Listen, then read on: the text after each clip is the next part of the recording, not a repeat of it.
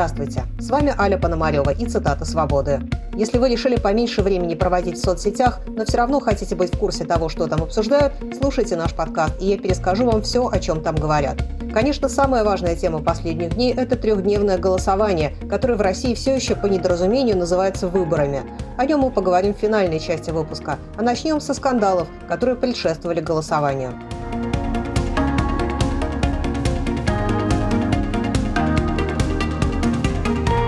Журналисты независимого издания «Важные истории» и команда Навального дали двойной расследовательский залп по одному из лидеров списка «Единой России» – министру иностранных дел Сергею Лаврову. Как выяснили журналисты, министр живет двойной жизнью. У него есть тайная вторая семья. Команда Навального, в свою очередь, утверждает, что Сергей Лавров отдыхает с этой второй семьей за счет олигарха Олега Дерипаски. Журналисты-расследователи выяснили, что много лет Лавров живет двойной жизнью. На публике он приличный семьянин с 50 годами брака за плечами, скромный трудяга, который по меркам единороссов живет достаточно бедно. Традиционные ценности, консерватизм, скрепы. А на самом деле все это время у него тайная вторая семья, любовница, заваленная дорогими автомобилями и элитной недвижимостью в Москве, Подмосковье и Лондоне. И мы вслед за важными историями сами изучили эту таинственную женщину. Нашли удивительные подробности их совместной жизни, обнаружили, что любовницу Лаврова содержит не только Лавров, но и мы с вами. Узнали, как Лавров за счет МИДа, за счет денег налогоплательщиков развлекает свою возлюбленную и своих новых родственников. А потом оказалось, что все это меркнет на на фоне остальной истории, потому что она гораздо больше, чем тайная семья. Мы обнаружили, что министр иностранных дел Лавров находится на содержании у олигарха. Выводы расследователей суммирует Кира Ярмыш на канале «Навальный Live». Министр иностранных дел Сергей Лавров – взяточник. Он находится на содержании у олигарха Олега Дерипаски. Лавров помогает ему решать вопросы с иностранными партнерами, а взамен получает подарки. Например, вместе с семьей катается на роскошной яхте Дерипаски и живет на его виллах. У Лаврова две жены – официальная и секретная. Лавров не разводится и не узаконивает отношения со своей любовницей Светланой Поляковой, потому что не хочет указывать ее в декларации – ведь Полякова владеет необъяснимым имуществом на миллиард рублей. Слушатели наверняка не забыли, что совсем недавно другое независимое издание «Агентство» опубликовало расследование о еще одном лидере списка ЕР – Сергея Шойгу, Евгений Чичваркин. Как сказал один маркетолог 15 лет назад, если фотографию Шойгу разместить на какой-то молочный бренд, то этот молочный бренд через неделю станет номер один в России. На вопрос, кто еще так работает, он ответил Лавров, но он, наверное, все-таки послабее. Никто не позволит вместо домика в деревне сделать молоко Лавров. Не секрет, что эти мужчины, о которых идет речь в расследовании, у какой-то части населения, скажем, у одиноких женщин в возрасте, вызывают эротические фантазии. Я очень прошу у всех прощения за этот прерванный акт. Получайте удовольствие от нового расследования Марии Певчих и Георгия Албурова. Удовольствие оказалось так себе. Эмоциями делится на своем канале журналист Майкл Наки.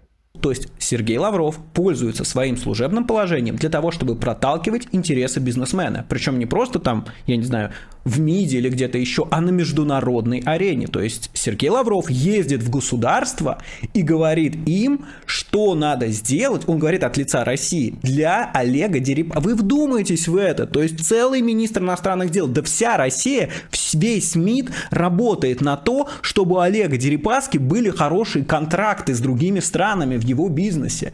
Что это такое? Ну, то есть как это вообще может укладываться в голове? Это не просто там, я не знаю, какая-то коррупция, это не просто кто-то кому-то майбах подарил за то, чтобы, я не знаю, права дать. Это, ну, невероятный какой-то масштаб. Это прямое управление чиновником высокого ранга, высочайшего ранга за деньги. В провластных телеграм-каналах выдвигают свои версии. Дескать, на яхтах Дерипаски отдыхает не вся семья Лаврова, а только ее часть. Ответила на расследование и Мария Захарова. Его авторитет непоколебим. Его авторитет просто непререкаем. Лаврова уважают за глубокие знания, умение работать и находить развязки даже самых сложных международных конфликтов и проблем. А еще за то, что он человек. О том, какие международные проблемы Сергей Лавров может решать, рассуждает на своем YouTube-канале журналист Виталий Портников. Вот совсем недавно произошел военный переворот в Гвинее. В Гвинее Дерипаска уже многие десятилетия является чуть ли не бизнесменом номер один. Каждая гвинейская администрация приходит к власти с обещанием навести порядок в алюминиевом производстве страны. А потом оказывается, что порядок как раз и состоит в поддержке интересов Олега Дерипаски. Тем более, что оказывается и другое поддержка интересов Олега Дерипаски – это и залог хороших отношений с Российской Федерацией. А если у тебя хорошие отношения с Российской Федерацией, то ты можешь, подобно свергнутому президенту Гвинеи, баллотироваться даже на третий срок. У тебя будет политическая поддержка Кремля, и эту поддержку может обеспечить глава российского внешнеполитического ведомства Сергей Лавров. У тебя будет политическая поддержка со стороны стран, которые являются союзниками России, и ты можешь не бояться менять собственную конституцию. И у тебя будут э, политтехнологи, которые помогут тебе выстроить борьбу с оппонентами так, чтобы ни у кого не было никаких сомнений, что ты можешь э, баллотироваться на пост главы государства вопреки всем предыдущим обещаниям и конституционным нормам.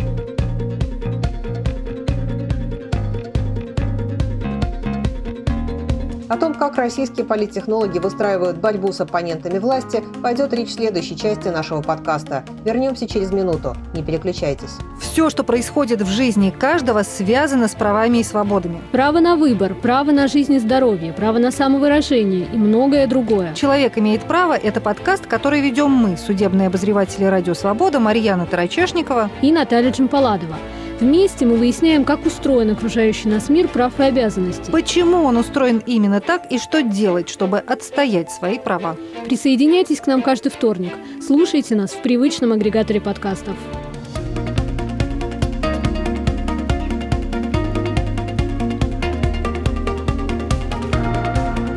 С вами Аля Пономарева и подкаст «Цитаты свободы» о самых ярких сетевых дискуссиях последних дней.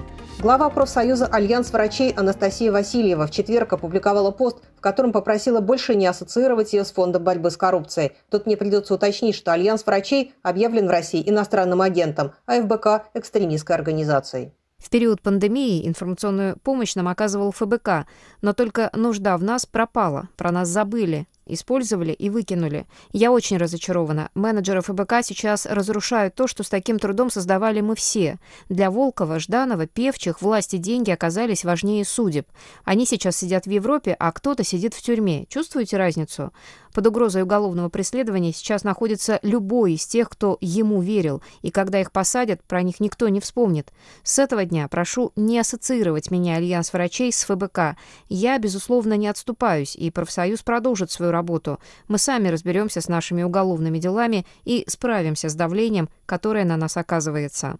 Анастасия Васильева – личный офтальмолог Алексея Навального. Зимой она активно боролась за то, чтобы оппозиционеру предоставили в колонии должную медицинскую помощь. Многим комментаторам из-за этого оказалось сложно поверить, что она могла опубликовать такой пост, и они поначалу предположили, что речь может идти о взломе. Однако пресс-секретарь Васильевой подтвердила «Медузе», тоже объявленной российскими властями агентом, что пост подлинный. То, что заявление было опубликовано в последний день перед выборами, навело многих комментаторов на печальные мысли. Часто всплывало сравнение с Романом Протасевичем, бывшим главным редактором белорусского телеграм-канала «Нехта», перековавшимся в сторонника Лукашенко. Антон Орех. Наш вариант Протасевича за день до выборов совсем топорно.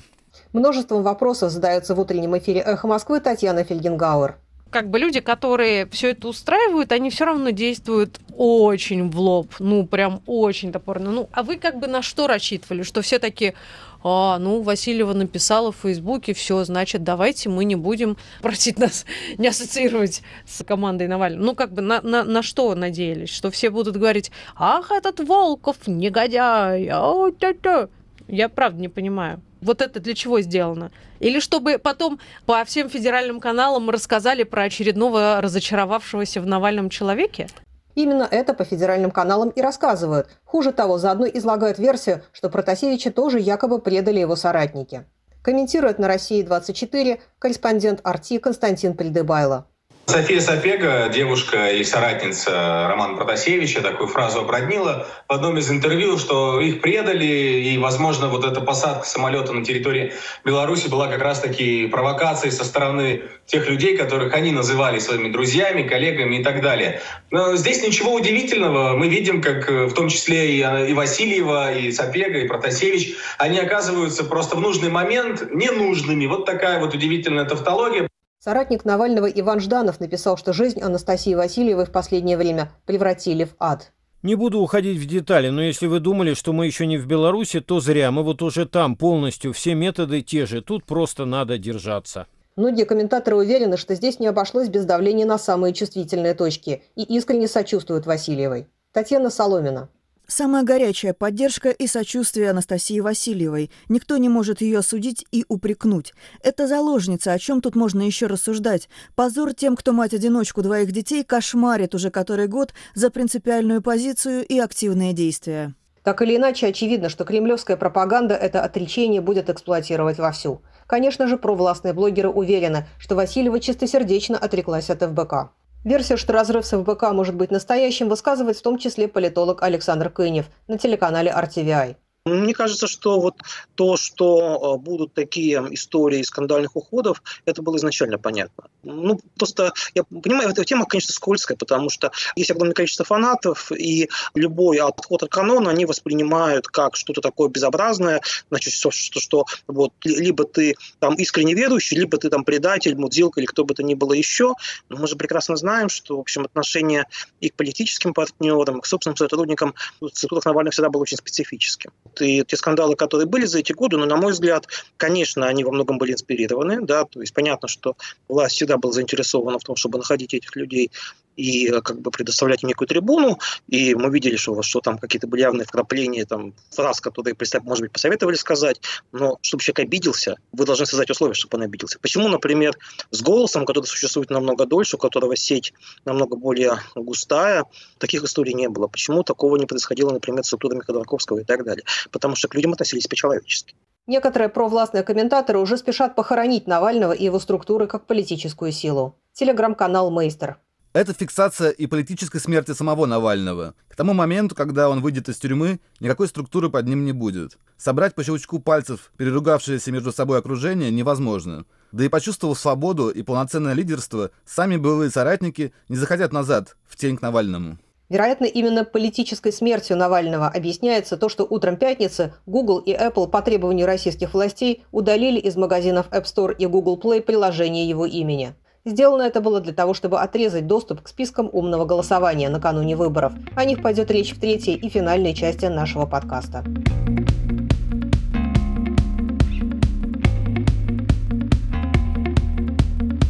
Вы слушаете «Цитаты свободы». С вами Аля Пономарева.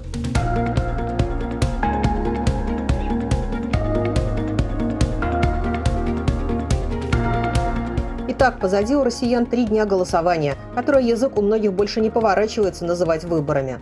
Накануне власти сделали все возможное, чтобы избиратели не могли воспользоваться списками кандидатов, которые для них составляла команда Навального в рамках проекта «Умное голосование». Недоступны были не только сайты Навального, но и мобильное приложение его имени, а в какой-то момент, когда списки выложили на сайт Google Docs, перестал работать и он, хотя Роскомнадзор утверждает, что не имеет к этому отношения. Реакцию Роскомнадзора прокомментировал каналу RTVI Михаил Клималев, исполнительный директор Общества защиты интернета. Роскомнадзор технически может блокировать какой угодно ресурс, и при этом общественность об этом не узнает. Вот. И Роскомнадзор сейчас может, конечно, ртом говорить что угодно, но если он предоставит хотя бы какие-то документы, ему можно поверить. А, ну, вот как определить, что Роскомнадзор врет? Ну, очень просто на самом деле. Если чиновник Роскомнадзора открывает рот, он, как правило, врет.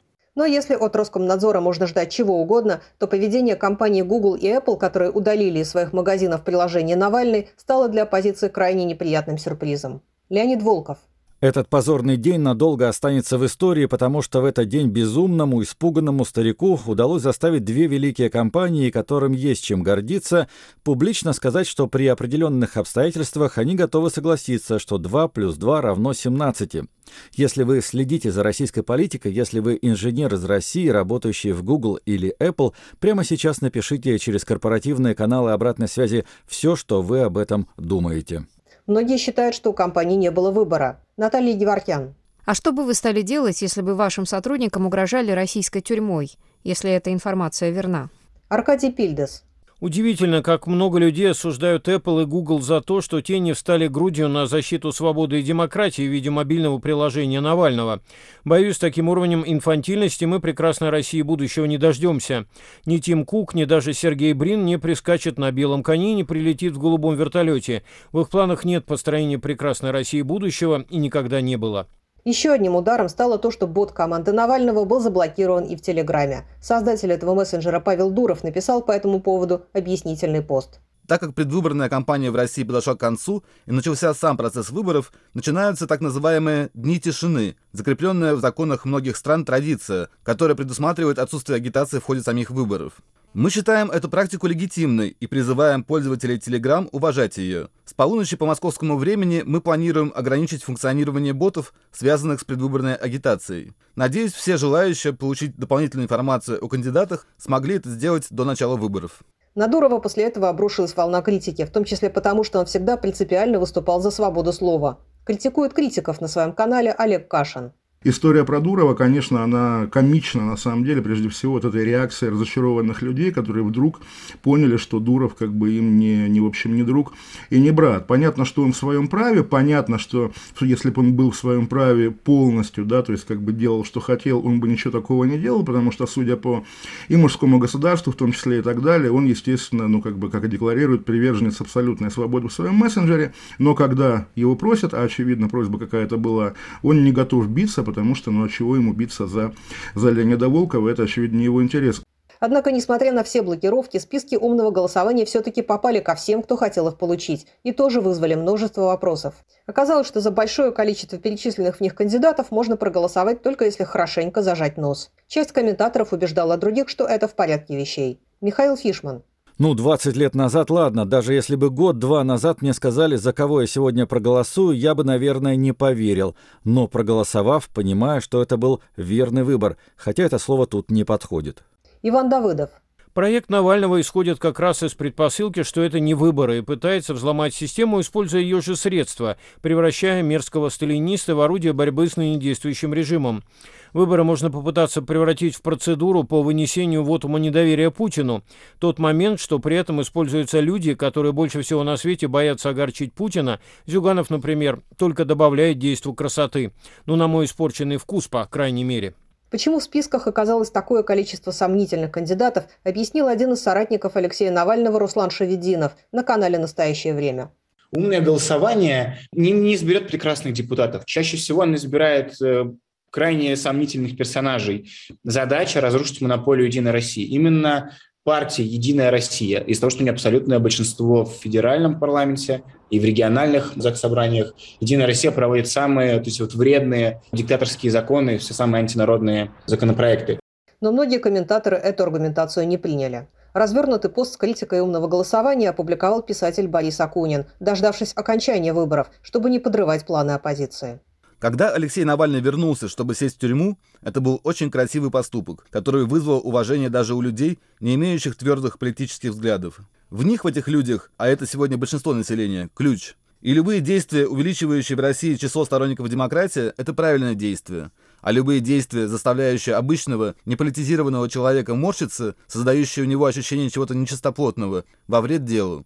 Проблема умного голосования именно в этом – оно заставило очень многих морщиться. Оно создавало впечатление какого-то несимпатичного махинаторства. Голосовать за сталиниста, чтобы насолить Путину? Никакая рациональная аргументация не убедит обыкновенного, беспартийного человека, что это достойный поступок. Скорее оттолкнет от тех, кто за такое агитирует. А это значит, что даже в случае успеха умное голосование принесло бы больше вреда, чем пользы. Оставим политиканство и политтехнологию Кремлю. По этой части их все равно не переплюнуть. Это их родной вид спорта. Объегорят, надуют, на козе объедут. У сторонников демократии должны быть другие методы, против которых у диктатуры нет оружия. Достойное поведение, красивые поступки, генерация привлекательных идей и консолидация привлекательных людей. Спектакль под названием «Выборы» начался с очевидного фейка, который описали в Фейсбуке многие, в том числе Андрей Мальгин. Сегодня целый день распространяется короткое видео. Путин бодро подбегает к компьютеру в своем бункере, тычет пальцем в две кнопки. На экране немедленно появляется надпись «Спасибо, ваш голос учтен». То есть проголосовал электронно. Ни СМС-подтверждения от него не потребовалось, ничего. И говорит, вот как видите, в условиях санитарных ограничений, карантина я исполнил свой гражданский долг. Журналисты укрупнили кадр с часами Бланпа Леман на правой руке. Там число и вовсе не 17 а 10 то есть запись сделана неделю назад. Человек – фейк. И на этом подделки, конечно, не закончились. Многие считают, что технология трехдневного голосования, опробованная на голосовании за поправки к Конституции, была создана для облегчения вбросов. Во что все это вылилось, рассказывает в стриме на канале издания «Репаблик» Станислав Андрейчук, сопредседатель движения «Голос», тоже, кстати, признанного иноагентом. На самом деле эта трехдневка привела к тому, что вместо одного дня скандалов получилось три дня скандалов предвыборных и напряжение между комиссиями, наблюдателями и все, всем остальным. Да, учитывая, что еще все безумно устали за эти три дня, процедуры намного усложнились, стали запутанными, комиссии, в общем, не хотят их соблюдать, потому что не понимают, зачем это надо, даже если никакого зло, злого умысла нет. Это все приводит к очень сильным конфликтам на избирательных участках, уже до мордобития временами доходит. В некоторых регионах там реально уже уголовщина в этом плане, потому что если посмотреть на ближайшее Подмосковье, там какие-нибудь Балашиху, Люберцы, то там реально давление на наблюдателей, стоят люди в спортивных костюмах, э, такие тетушки угрожают, давят психологически и так далее. Там в Краснодаре похожая ситуация, в Татарстане полиция оказывает давление. Ну, то есть это вот то, что сейчас происходит. Мы такого не видели, наверное, года с 2013-2014, потому что последние годы с наблюдателями как-то вежливо обращались. А тут вот опять куда-то туда мы возвращаемся в этом плане. На собственном опыте убедилась в этом Мария Алехина. Провела сутки в школьном спортзале, он же избирательный участок 2867. Если коротко, это ад. Километр нарушений УИК и вдвое больше ментов, которые вместо того, чтобы реально охранять порядок и защищать голоса избирателей, сопровождали меня в туалет и покурить. Угроза разбить камеру от члена УИК, орущая председатель, комиссия, которая считала списки избирателей 7,5 часов и отказала нам в ознакомлении. И ясно почему. Зафиксирован вброс.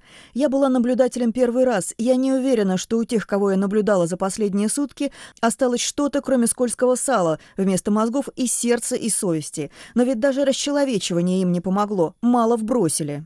Очевидно, что настоящий результат выборов никак не дал бы «Единой России» большинства парламентских кресел, говорит Геннадий Гудков на канале «И глянул Грэм». Мы с вами видим, что кандидаты там избивают, наблюдатели выгоняют, не допускают. Это явно речь идет о масштабных фальсификациях, которые будет покрывать Элла Памфилова, совершенно деградировавшая личность, организовавшая банду мошенников вместо ЦИКа. И, конечно, они будут рисовать нужный Кремлю результат. Совершенно очевидно, сегодня уже можно смело констатировать, Единая Россия проиграла выборы. По всем экзит-пулам идет тотальный проигрыш Единой России. На первом месте идет КПРФ. Я не в восторге от этого, но это объективно, это факт. Люди ругаются, приходя на участок. Очень многие люди недовольны, что голосовать не за кого. По итогам подсчета голосов с 99% участков очевидно, что в новую Госдуму пройдут пять партий. К бессменным четырем политическим силам добавится партия «Новые люди», которая преодолела 5% барьер и заняла пятое место. Комментирует это явление политолог Татьяна Становая. Будущее дома напоминает мне плотно набитую грушу. Впихнули максимум единороссов из возможного, с учетом сильно распухших коммунистов, да еще и новых людей втиснули. В основном за счет отжима ЛДПР. Пока они спали, как начальник отдела насекомых в фильме «Гараж», за них все порешали.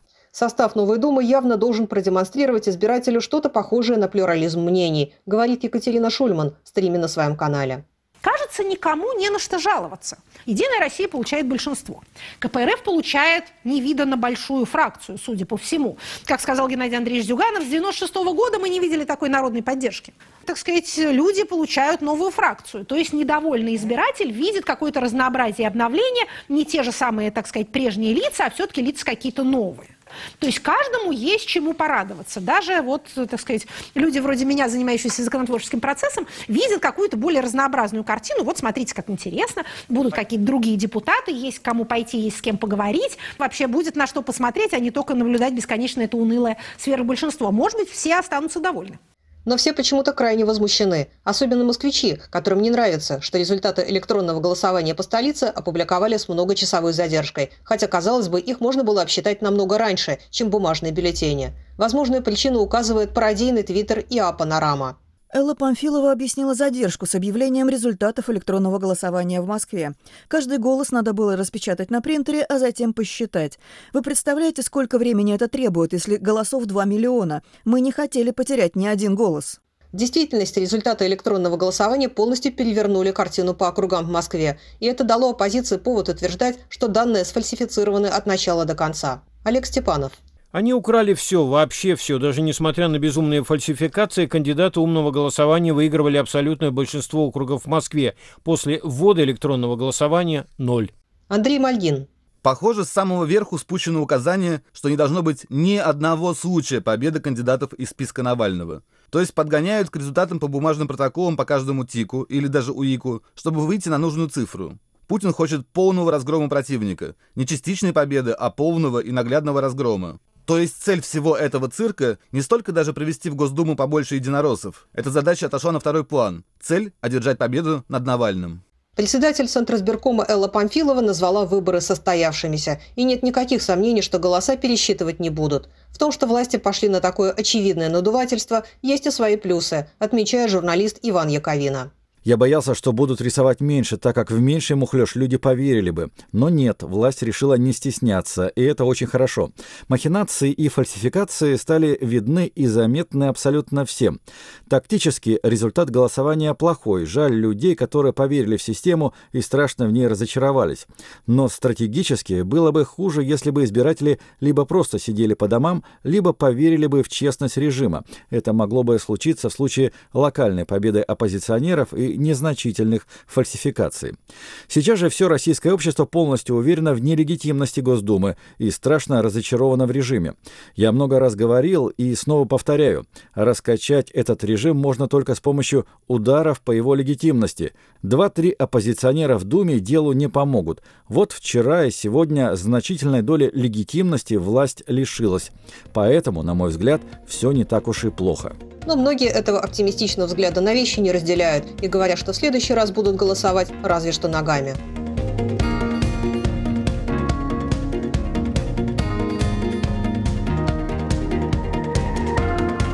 С вами были цитаты «Свободы» и Аля Пономарева. Каждый понедельник и четверг я рассказываю вам, что обсуждали в Фейсбуке, Твиттере, Телеграме и Ютубе. Слушайте наш подкаст, подписывайтесь на него в вашем любимом приложении для подкастов и советуйте друзьям делать то же самое. До скорой встречи!